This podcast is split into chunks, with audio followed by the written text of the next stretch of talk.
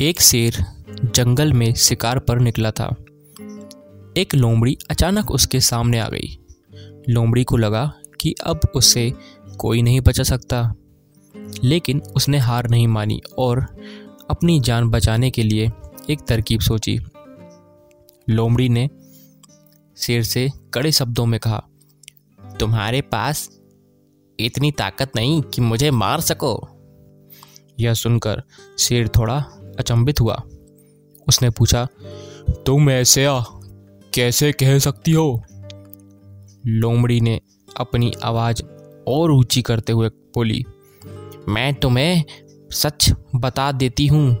ईश्वर ने स्वयं मुझे इस जंगल और जंगल में रहने वाले सभी जानवरों का राजा बनाया है।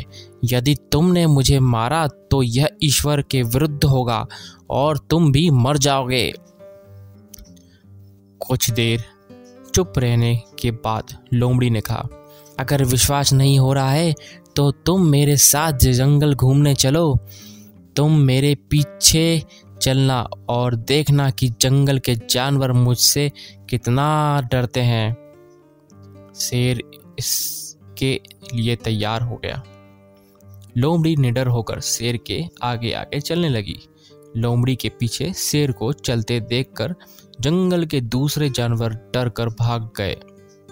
कुछ देर जंगल में घूमने के बाद लोमड़ी ने शेर से सवाल किया, क्या तुम्हें मेरी बात पर विश्वास हुआ? कुछ देर चुप रहने के बाद शेर ने कहा, तुम ठीक कहती हो, जंगल की राजा तुम ही हो। परिस्थितियाँ कितनी भी विपरीत क्यों ना हो। हम अपने दिमाग का इस्तेमाल कर उसे अपने पक्ष में कर सकते हैं। हमारा दिमाग प्रोग्राम के आधार पर काम करने वाला कंप्यूटर नहीं है।